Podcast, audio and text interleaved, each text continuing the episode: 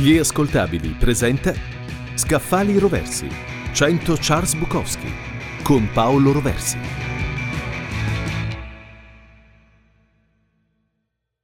E così vorresti fare lo scrittore?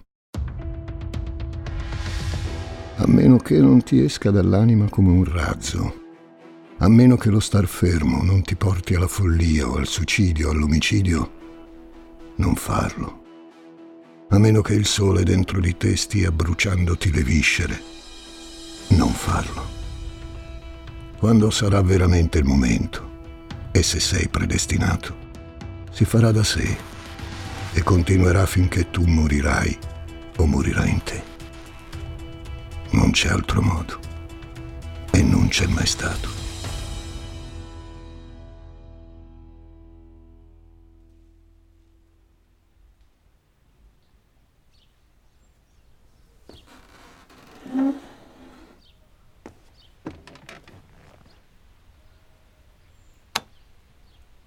In questi versi, tratti dalla raccolta di poesia E così vorresti fare lo scrittore, pubblicata da Guanda, secondo me c'è tutto Charles Bukowski: l'ubriacone, il donnaiolo, l'amante delle corse dei cavalli, il poeta underground, il ribelle sfregiato dall'acne, l'impiegato delle poste, l'uomo dei mille lavori, il factotum dei bassifondi, il grande scrittore maledetto.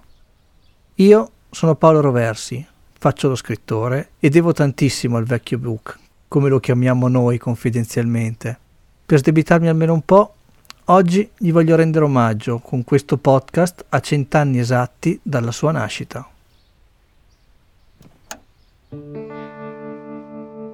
Henry Charles Bukowski nasce ad Andernach sul Reno, Germania, il 16 agosto 1920. Il padre, Henry Bukowski Senior, è un soldato dell'esercito americano sposato con una giovane tedesca, Caterine Fett. Condizionati da una situazione economica tutt'altro che rosea e dal congedo del padre che non aveva più occupazione, nel 1922 i genitori lasciano l'Europa e si trasferiscono a Los Angeles alla ricerca di una vita migliore. Il padre del piccolo Charles è un uomo violento. I pochi soldi di cui dispongono e la fatica nel trovare un'occupazione fanno sì che l'uomo riversi sul figlio tutte le proprie frustrazioni, maltrattandolo, picchiandolo e proibendogli perfino di giocare con i suoi coetanei. In Panino al prosciutto, il romanzo in cui racconta la sua gioventù, Bukowski descrive il padre come un bastardo crudele con i denti marci. A mio padre la gente non piaceva. Io non gli piacevo. I figli dovrebbero ascoltare e tacere, mi diceva. L'universo del piccolo Charles risulta dunque molto limitato. Il bambino cresce in quasi totale isolamento dal mondo esterno. Si notano tuttavia i primi segni della sua vena ribelle e di quelli di una fragile e confusa vocazione alla scrittura. Alla Junior High School questa qualità non passa inosservata. I professori ricordano di lui lo sguardo sardonico e il ghigno diabolicamente critico. Proprio in questa scuola riceve il primo plauso per il suo talento letterario. Si tratta di una semplice relazione sulla visita del presidente Hoover. Charles scrive il miglior compito, molto al di sopra della media. Ma la sorpresa del docente è un'altra, come ci racconta Bukowski stesso. Rimase veramente sbalordito quando ammisi candidamente che a vedere Hoover non c'ero mai stato.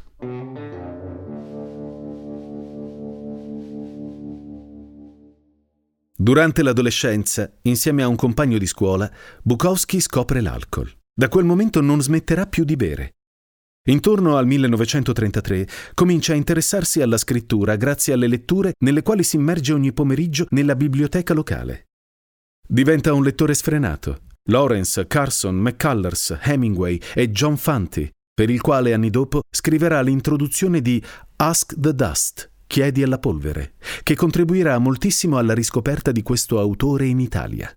In quegli anni scrive il suo primo racconto basandolo su un personaggio per metà reale e per metà immaginario, il generale von Richthofen, asso aereo della Prima Guerra Mondiale. Nel 1935 entra alla High School di Los Angeles e quasi contemporaneamente il suo corpo viene ricoperto da un'acne devastante che gli conferisce un aspetto poco gradevole. Quest'acne può essere trattata solo con l'uso di speciali aghi elettrici. Il mio viso, il torace e la schiena erano copiosamente coperti di pustole grosse come chicchi d'uva. Ero il brutto del vicinato. Tutto questo mentre gli altri miei coetanei cominciavano a toccare le ragazzine. È un duro colpo e il suo carattere ne risente, tanto che lui si rinchiude ancora di più in se stesso. Nel corso di questi mesi di reclusione forzata, comincia a prendere gusto per la scrittura e sforna i suoi primi racconti. A 17 anni, comincia a bere regolarmente insieme a una cricca di ragazzi più grandi. Finita la scuola, trova lavoro come magazziniere alla Sears and Roebuck e capisce che questa vita non è adatta a lui.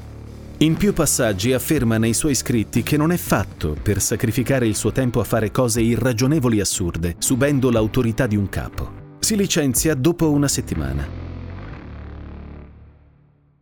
Come si spiegavano quelle vite da operaio senza alcun senso? Esseri che nel modulo d'impiego non avevano avuto difficoltà a dichiararsi felici di lavorare un'intera vita alle dipendenze della Sears.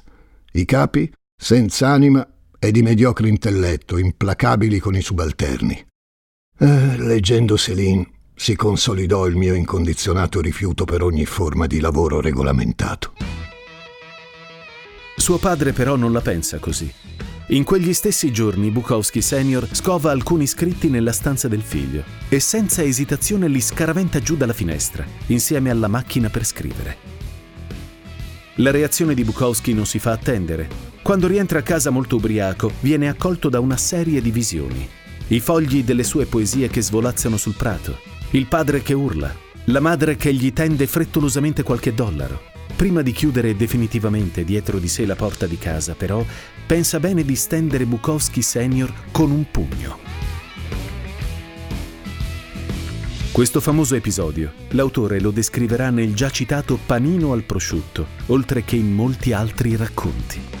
Costretto a trovarsi un tetto in fretta, finisce col prendere in affitto una camera sporca in una pensione bordello di tagliagole filippini, come li descrisse lui in seguito. Tira avanti facendo piccole commissioni agli avventori del Glenview, il suo bar abituale, che lo ripagano in bevute. Si picchia nei vicoli e spesso si risveglia dopo memorabili notti etiliche sulle panchine del parco. Non avevo interessi. Non riuscivo a interessarmi a niente. Non avevo idea di come sarei riuscito a cavarmela nella vita. Agli altri almeno la vita piaceva. Sembravano capire qualcosa che io non capivo. Forse ero un po' indietro. Era possibile. Mi capitava spesso di sentirmi inferiore. Volevo solo andarmene. Ma non c'era nessun posto dove andare. Il suicidio? Gesù Cristo! Un'altra faticata. Avevo voglia di dormire per 5 anni di fila, ma non me lo permettevano. Questo è il periodo in cui si barcamena in una serie infinita di piccoli lavori che descriverà in un altro romanzo, L'Ubriacone, Barfly, dal quale verrà tratto anni dopo un film con protagonista Mickey Rourke.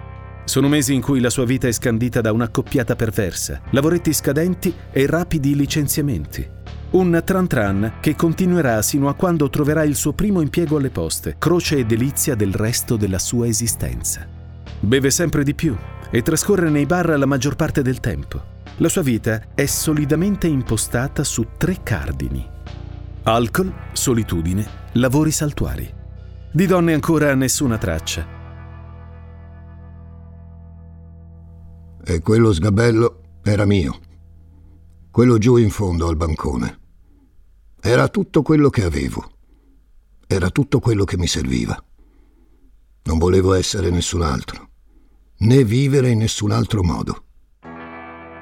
L'attacco a Pearl Harbor nel 1941 coincide con l'inizio di un suo biennale vagabondaggio su e giù per gli States che lo porta un po' ovunque. Fa il lavapiatti, il posteggiatore, il facchino e per qualche tempo finisce perfino in galera.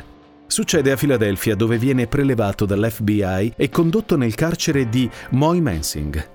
Accusato di renitenza alla leva per non avere tempestivamente comunicato i suoi spostamenti, viene scarcerato quando le autorità militari accertarono che ciò era avvenuto non intenzionalmente.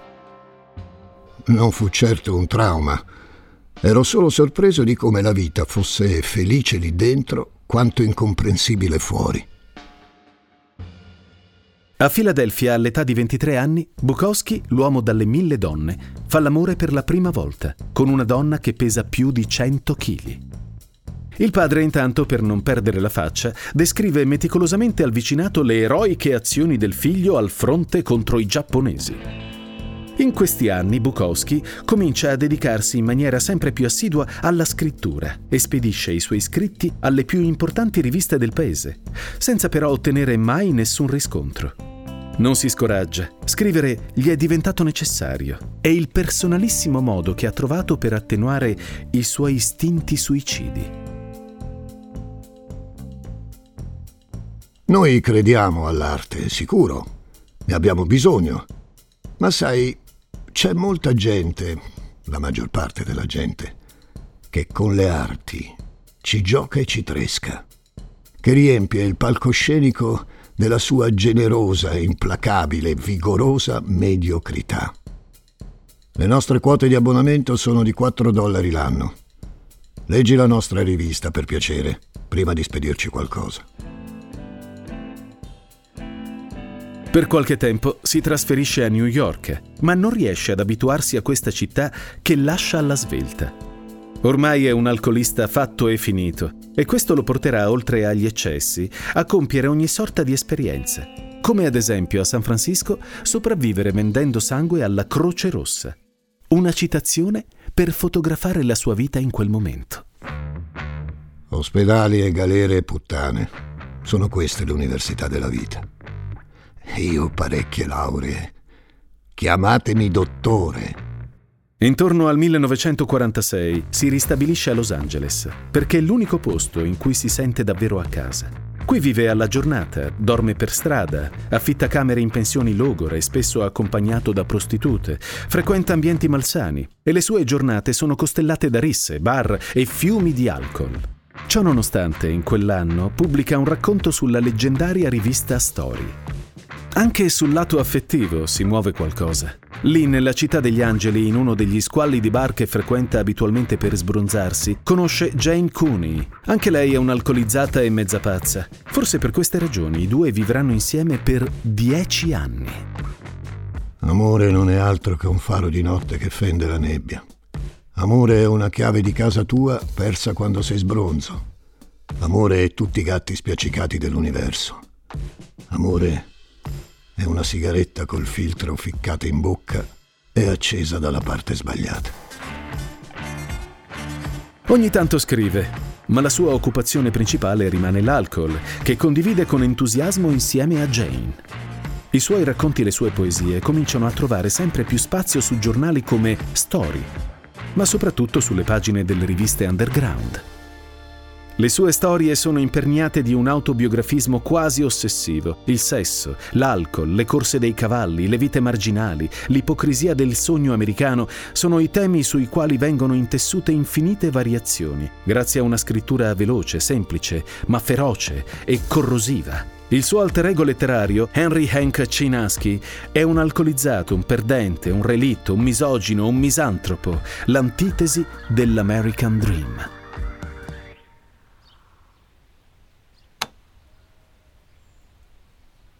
Il primo libro di Book mi capitò sotto gli occhi facendo capolino in un disordinato scaffale di una biblioteca della Bassa. Per me era l'anno della maturità, stavo leggendo, mi stavo preparando a quello che sarebbe stato il futuro, no? Quando l'anno della maturità devi scegliere, ti prepari, e quindi leggevo molto, leggevo tantissimo. E venivo dalla lettura di un autore russo, Bulgakov. Avevo letto Cuore di cane, mi era piaciuto tantissimo.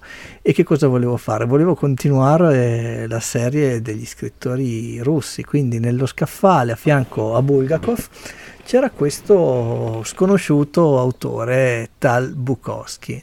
Va bene ragazzi, appena ho preso in mano il libro ho capito che non si trattava di uno scrittore russo, shame on me, ma mi sono anche reso conto che fino a quel momento mi ero perso un autore sensazionale, uno di quelli che ti possono cambiare la vita, ed effettivamente in un certo qual modo a me Bukowski la vita l'ha cambiata, e sono stato anche fortunato, devo dire, perché quel romanzo, il primo romanzo di Bukowski che lessi era Post Office, secondo me uno dei più riusciti, e in quel momento capii anche cosa significava possedere materialmente un libro, perché dopo averlo letto sono subito corso in libreria per comprarlo, per possederlo, per poterlo sottolineare, e ho cominciato a fare una di quelle cose che poi non ho più fatto tanto spesso. Ho comprato tutti i libri di Bukowski e ho sottolineato le frasi, gli aforismi, le parti che mi piacevano di più. Queste parti sono diventate battute a macchina, perché era il 1994, il mio primo libretto, uno dei famosi 1000 lire, quelli che venivano venduti appunto a 1.000 lire, e in cui venivano raccolti tutti gli aforismi, gli ipsedixit, le frasi del mio scrittore preferito in quel momento, e il titolo era un suo stesso aforisma: seppellitemi vicino all'ippodromo così che possa sentire l'ebbrezza della volata finale. Ebbene, l'anno della mia maturità era il 1994, e il più grande rimpianto in quel momento fu che Bukowski morì proprio in quell'anno. Non so se ho portato una grandissima sfiga, però devo dire che mi avrebbe fatto piacere provare, come facevano in tanti, prendersi armi e bagagli, partire per la California e presentarsi davanti a casa sua con una six pack per bere insieme a lui. Purtroppo non è stato possibile. Salinger, un altro autore americano che apprezzo molto, nel Giovane Holden, Catcher in the Rye, diceva che uno scrittore è qualcuno che quando hai appena finito di leggere il suo libro senti tuo amico e che vorresti chiamare al telefono tutte le volte che vuoi. Naturalmente io non ebbi tempo e modo di fare quella telefonata a Bukowski, di scriverglielo, e quindi fece la cosa che più mi era vicina come autore. Prima, insomma, faticai un po', ma incontrai Fernanda Pivano e insieme a lei scrissi la prima biografia italiana su Bukowski. Scrivo racconti e poi ci metto il sesso per vendere, un altro suo aforismo. Poi, non contento in questo mio omaggio verso il mio autore preferito, scrissi un romanzo ispirato a lui dal titolo abbastanza bukowskiano, Taccuino di una sbronza, e perfino una canzone, L'uomo con la bottiglia, che Daniele Benatti dei Ridillo ha interpretato e che ora potete sentire in sottofondo.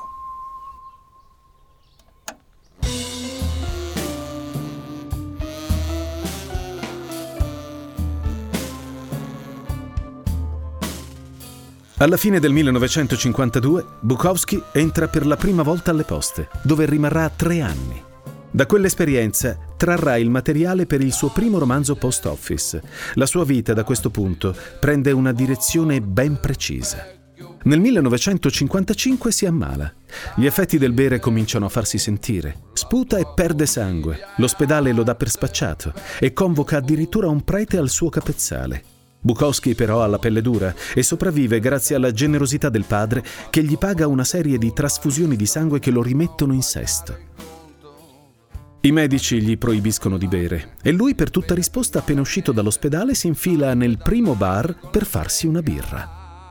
Descrive tutto, come farà sempre con ogni episodio della sua vita che lo avrà segnato, in un racconto contenuto in Storie di ordinaria follia. Lo chiamano l'uomo con la bottiglia. La mattina dopo loro scappano strillando con le calze smagliate.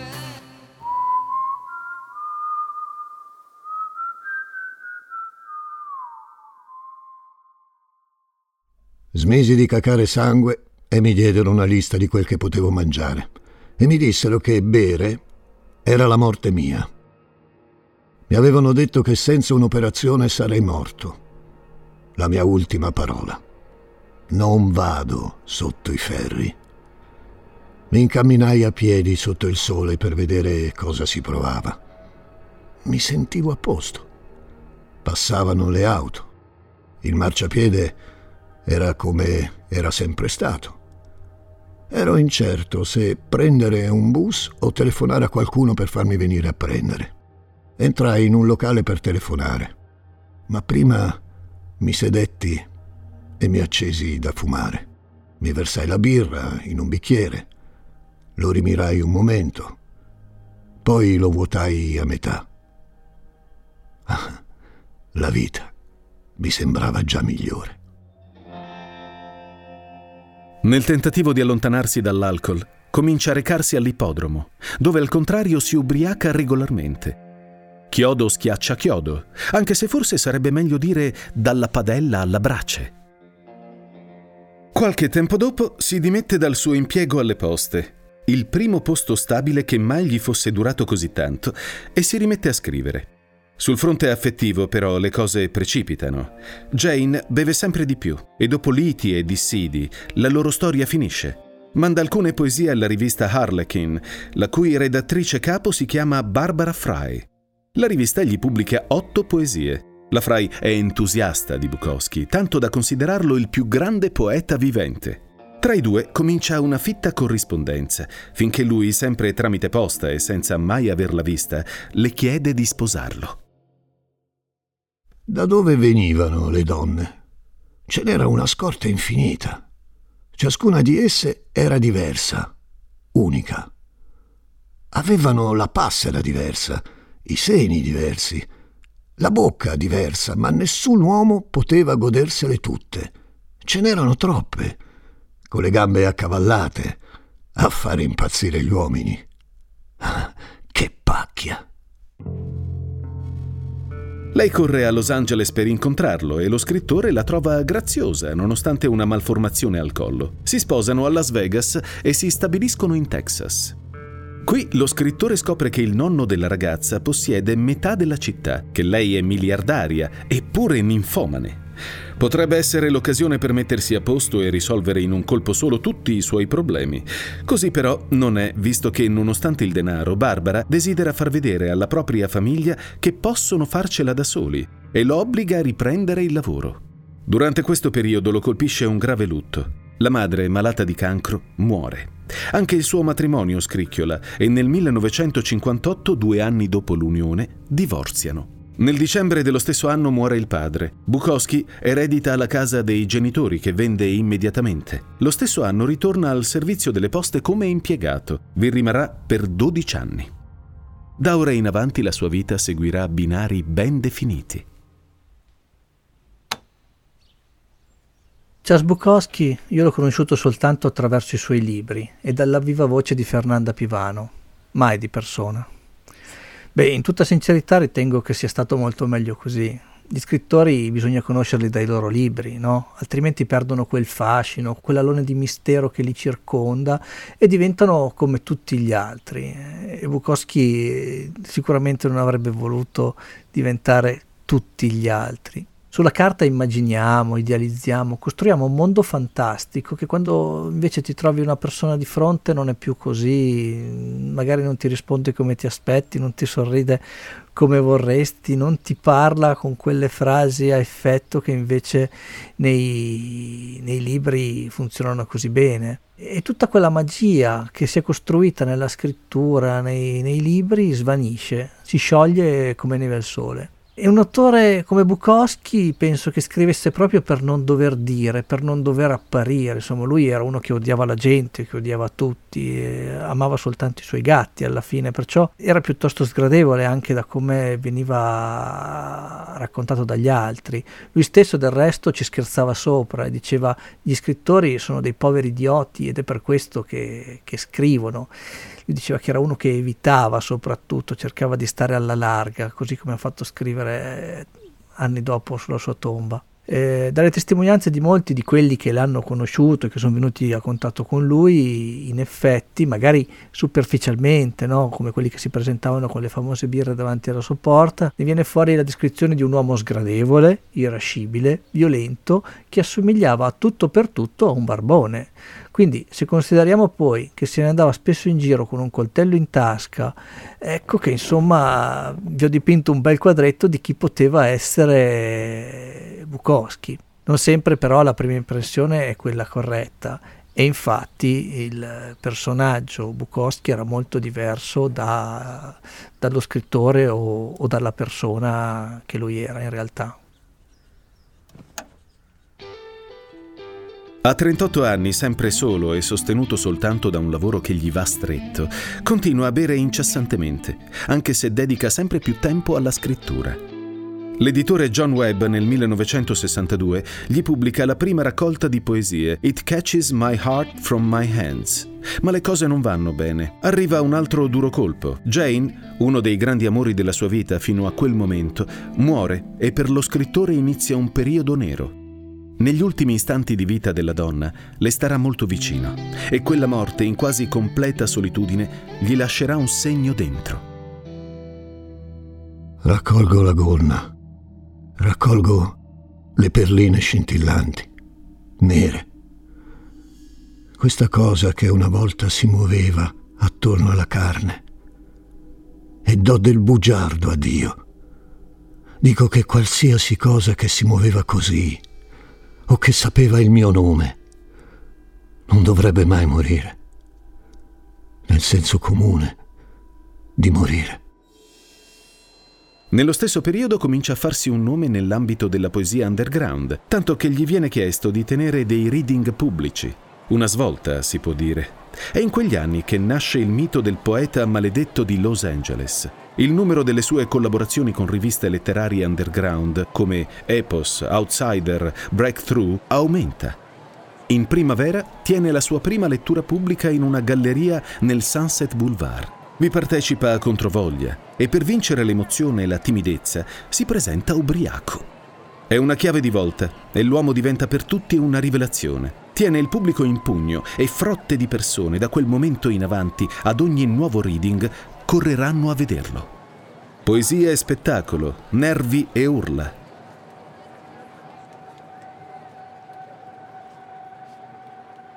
Ecco il problema di chi beve, pensai, versandomi da bere. Se succede qualcosa di brutto, si beve per dimenticare. Se succede qualcosa di bello, si beve per festeggiare. E se non succede niente, si beve per far succedere qualcosa. Durante una di queste letture pubbliche conosce Frances Smith, sua fervente ammiratrice, che ben presto diventa la sua donna e si trasferisce a casa sua. Dopo poche settimane lei rimane incinta e Bukowski pensa di riposarsi, anche se alla fine non lo farà mai. Il 7 settembre 1964 nasce Marina ed un amorevole Bukowski le dedica molto tempo, desiderando ardentemente di non ripetere con la piccola gli stessi errori che suo padre commise con lui. Ben presto, però, il suo modo di vita totalmente sregolato esaspera la moglie, che lo lascia trasferendosi a Washington con la figlia.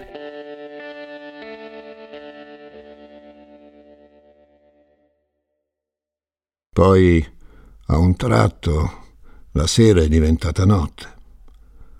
A volte non hai il tempo di accorgertene. Le cose capitano in pochi secondi. Tutto cambia. Sei vivo, sei morto e il mondo va avanti. Siamo sottili come carta. Viviamo sul filo delle percentuali temporaneamente. E questo è il bello e il brutto, il fattore tempo, e non ci si può fare niente. La vita continua. A partire dal 1967 inizia a tenere una rubrica settimanale su un giornale marginale di Los Angeles, Open City, una tappa fondamentale nella sua carriera. I testi di questa rubrica saranno raccolti successivamente con il titolo Taccuino di un vecchio porco. Alla fine degli anni 60 comincia ad essere conosciuto anche in Europa, soprattutto in Germania e in Francia. Nel 1969, dopo anni di alti e bassi, incontra l'uomo destinato a cambiargli la vita, John Martin. Manager di professione e appassionato di letteratura per vocazione, Martin era rimasto fortemente impressionato dalle poesie di Bukowski, tanto da proporgli di lasciare l'impiego all'ufficio postale per dedicarsi completamente alla scrittura. Lui si sarebbe occupato della fase organizzativa di tutta l'operazione, provvedendo a versare allo scrittore un assegno periodico quale anticipo sui diritti d'autore e impegnandosi a promuovere e a commercializzare le sue opere. Nel 1970 l'offerta di John Martin della Black Sparrow Press è formalizzata. $100 al mese soltanto per scrivere. John Martin così sintetizzò il loro incontro. Il signor Rawls incontra il signor Royce. A 49 anni, con la speranza di guadagnarsi da vivere soltanto con la macchina per scrivere, Book si licenzia, dopo 12 anni di servizio, dal suo impiego sicuro alle poste. Il giorno dopo inizia a scrivere un romanzo autobiografico, come tutte le sue opere del resto, avente come protagonista un impiegato delle poste. 20 giorni più tardi vede la luce Post Office.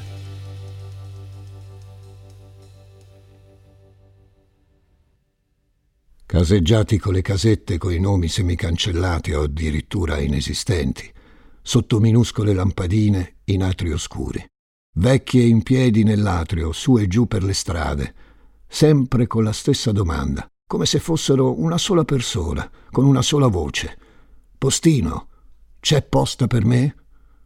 E ti veniva di gridare «Signora, come cazzo faccio a sapere chi è lei?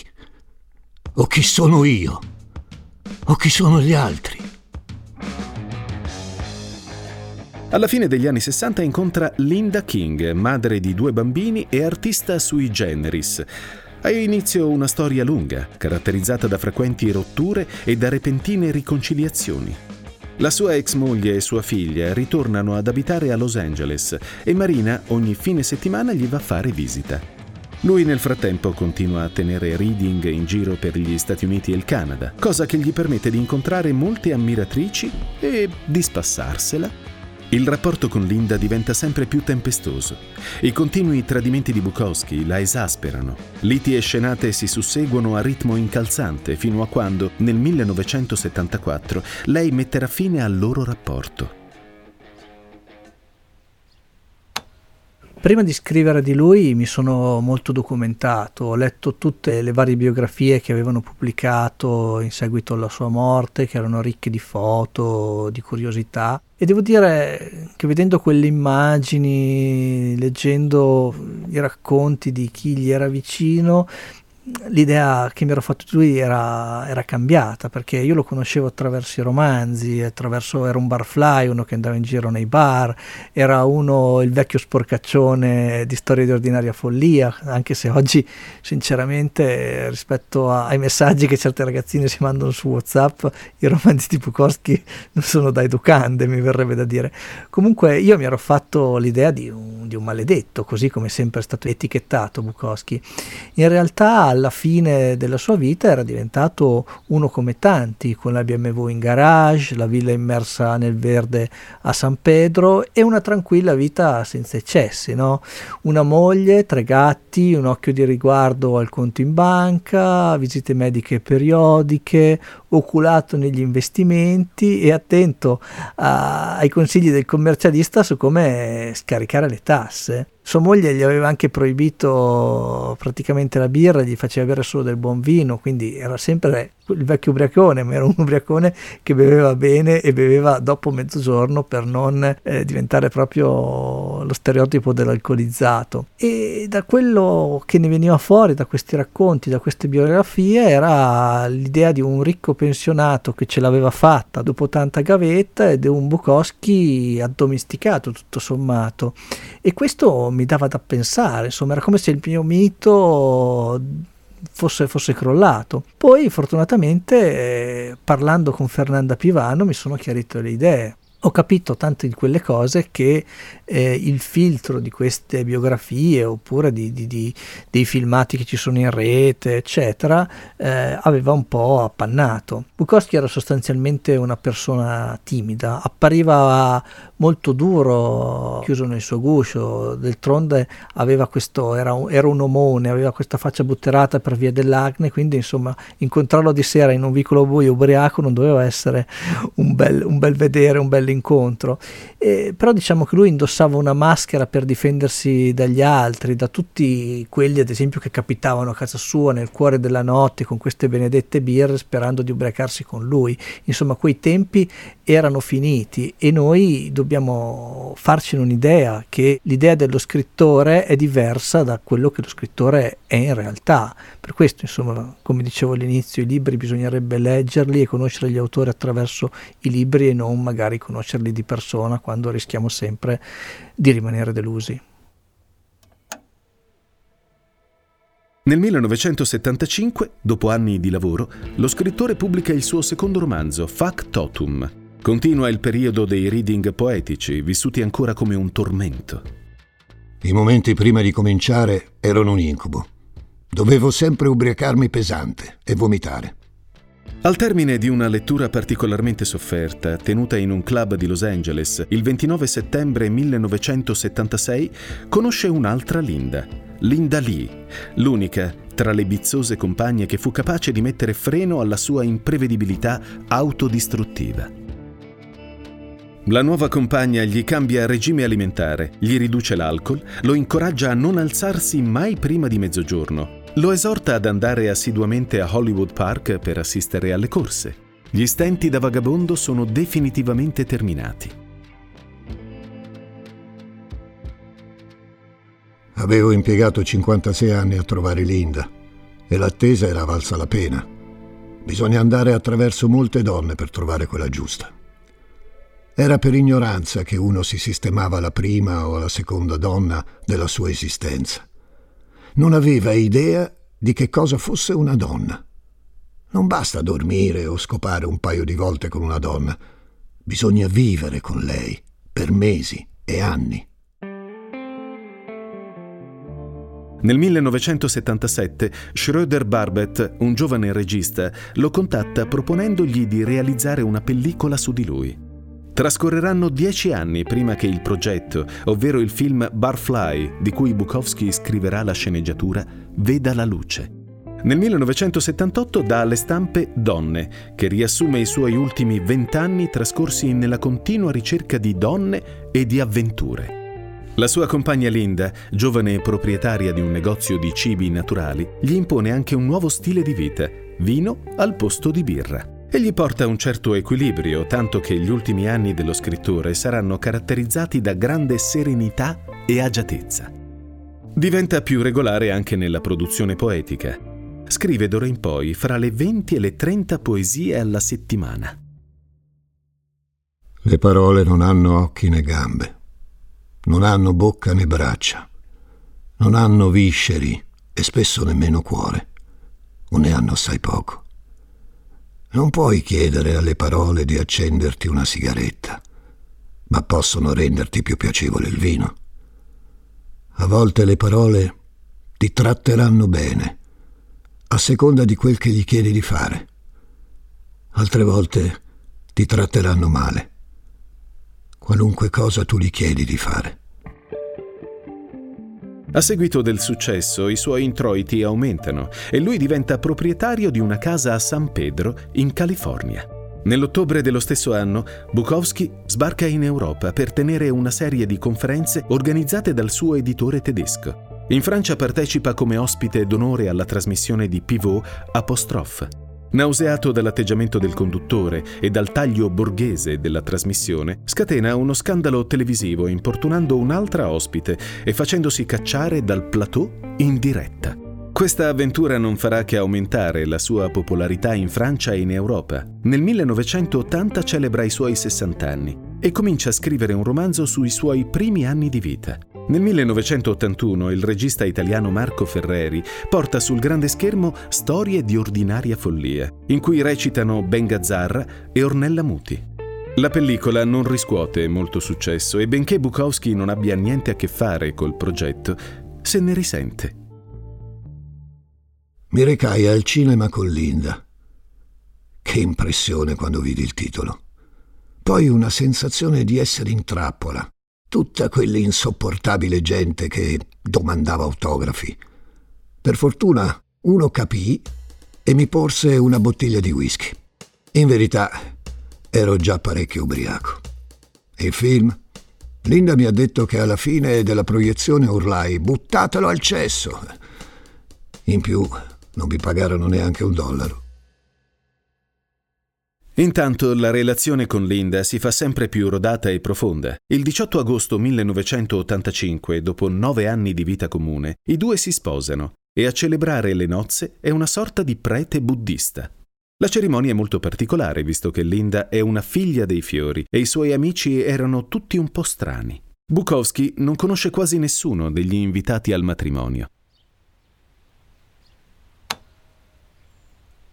Quando mi misi in testa di scrivere questa biografia su Bukowski avevo poco più di 20 anni ed ero assolutamente uno sprovveduto, non avevo cominciato a scrivere, stavo facendo l'università, cominciavo appena a fare il giornalista, facevo la mia gavetta, il tesserino l'ho preso solo qualche anno dopo e quindi insomma avevo solo questa grande passione per Bukowski e sapevo che c'era una persona in Italia che lo conosceva bene perché ci aveva scritto negli anni '80 un libro, una lunga chiacchierata intervista, anche qua il titolo era fantastico, quello che importa è grattarmi sotto le ascelle. Ecco, la persona in questione era Fernanda Pivano, che è stata quella che ha portato in Italia tutti i grandi della letteratura americana, che li aveva tradotti, li conosceva, e lei era andata appunto a casa di Bukowski in California e gli aveva fatto tutta una serie di domande che erano diventate questo libro, che un po' era la mia cartina di tornasole sullo scrittore prima, oltre ai suoi libri chiaramente,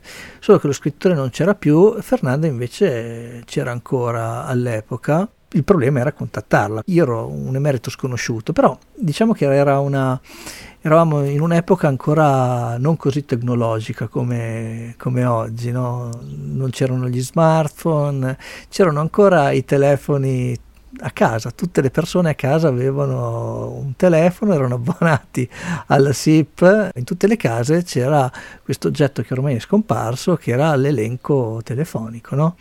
E sull'elenco telefonico mi ricordo proprio sfogliandolo, in piazzetta della Guastalla, qui a Milano, quindi dietro il tribunale, abitava Fernanda Pivano ed era inserita nell'elenco degli abbonati. Io insomma presi coraggio e composi il suo numero, mi rispose: sono Fernanda Pivano, e dico: guardi, io sono Paolo Roversi, non sono nessuno, sono soltanto uno che ha una grande passione per Bukowski e vorrei conoscerla e parlarne con lei.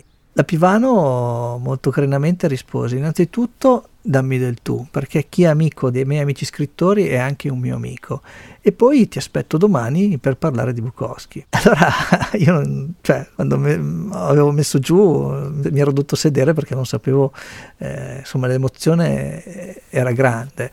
Dopo mi sono presentato a casa della Pivano, che era, all'epoca aveva poco più di 80 anni, mi ricordo questi occhi vispi che ti guardavano, ti scrutavano in questa bellissima casa, e lei per tutto il tempo beveva una Coca-Cola dietro l'altra. La cosa mi faceva ridere perché lei era stata amica dei più grandi ubriaconi della storia della letteratura ed era astemia, e io all'epoca mi ero presentato con il mio registratore a cassette, c'ho ancora a casa i nastri con la voce della Pivano che mi racconta di Bukowski, di chi era, ma anche a un certo punto mi ha parlato di Hemingway, di Kerouac, ed è stato un pomeriggio che io ricordo tra i più incredibili della mia vita.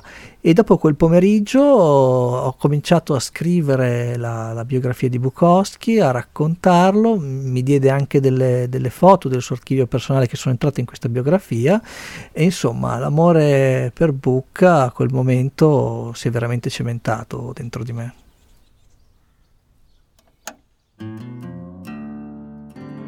Nel 1986 Sean Penn, ottimo amico di Bukowski, decide di produrre e interpretare Barfly, ma senza il regista Barbet Schroeder. Il progetto non andrà in porto. Alla fine sarà Mickey Rourke a vestire i panni del giovane Hank sullo schermo.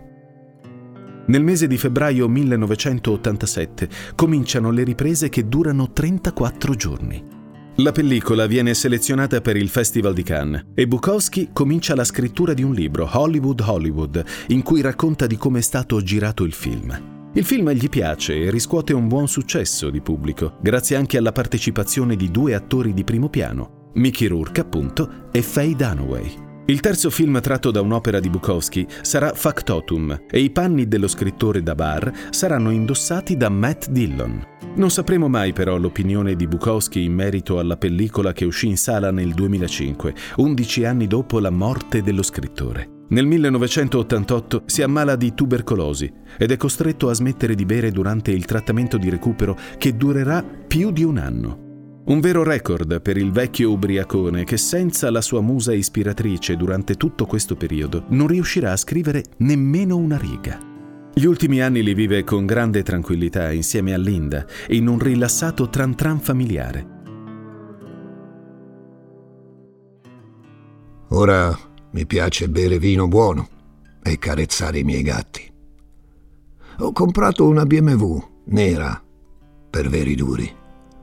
Posso stare a letto quanto voglio, starmene tranquillo. È quello che ho sempre desiderato.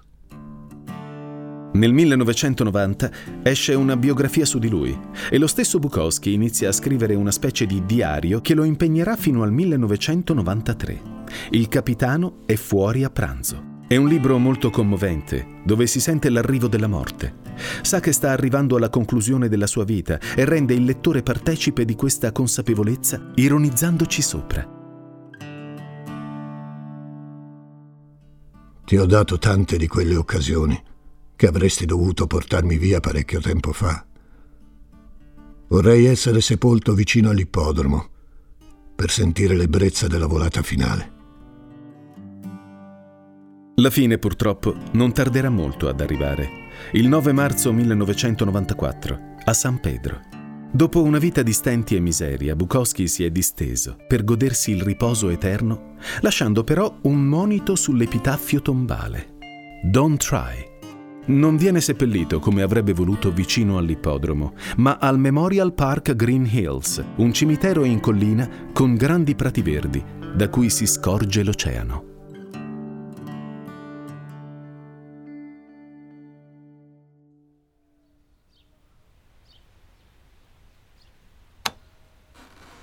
Don't try, non ci provare. Noi invece abbiamo provato a raccontarvelo in questo speciale Charles Bukowski, a 100 anni esatti dalla sua nascita. Un autore che ancora a distanza di anni vende migliaia di copie e trova schiere di estimatori anni dopo anni. I suoi libri ci sono sempre, in tutte le librerie, sono sempre ben esposti. E la cosa interessante è che ci sono sempre dei giovani pronti a scoprirlo, questo autore, che ormai è diventato un classico grazie alla sua ironia, al suo cinismo, anche al suo alcolismo, insomma. Era un mito anche per quello, per essere un vecchio ubriacone, un vecchio sporcaccione che però scriveva, aveva una sensibilità pari soltanto a quella di Hemingway, come diceva Fernanda Pivano.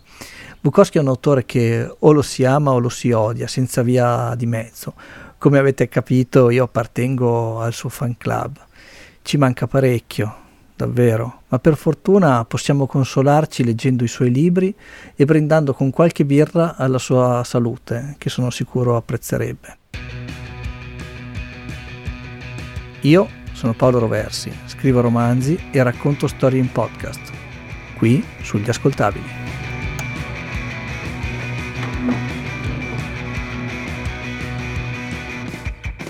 Scaffali Roversi è una produzione originale degli Ascoltabili a cura di Paolo Roversi.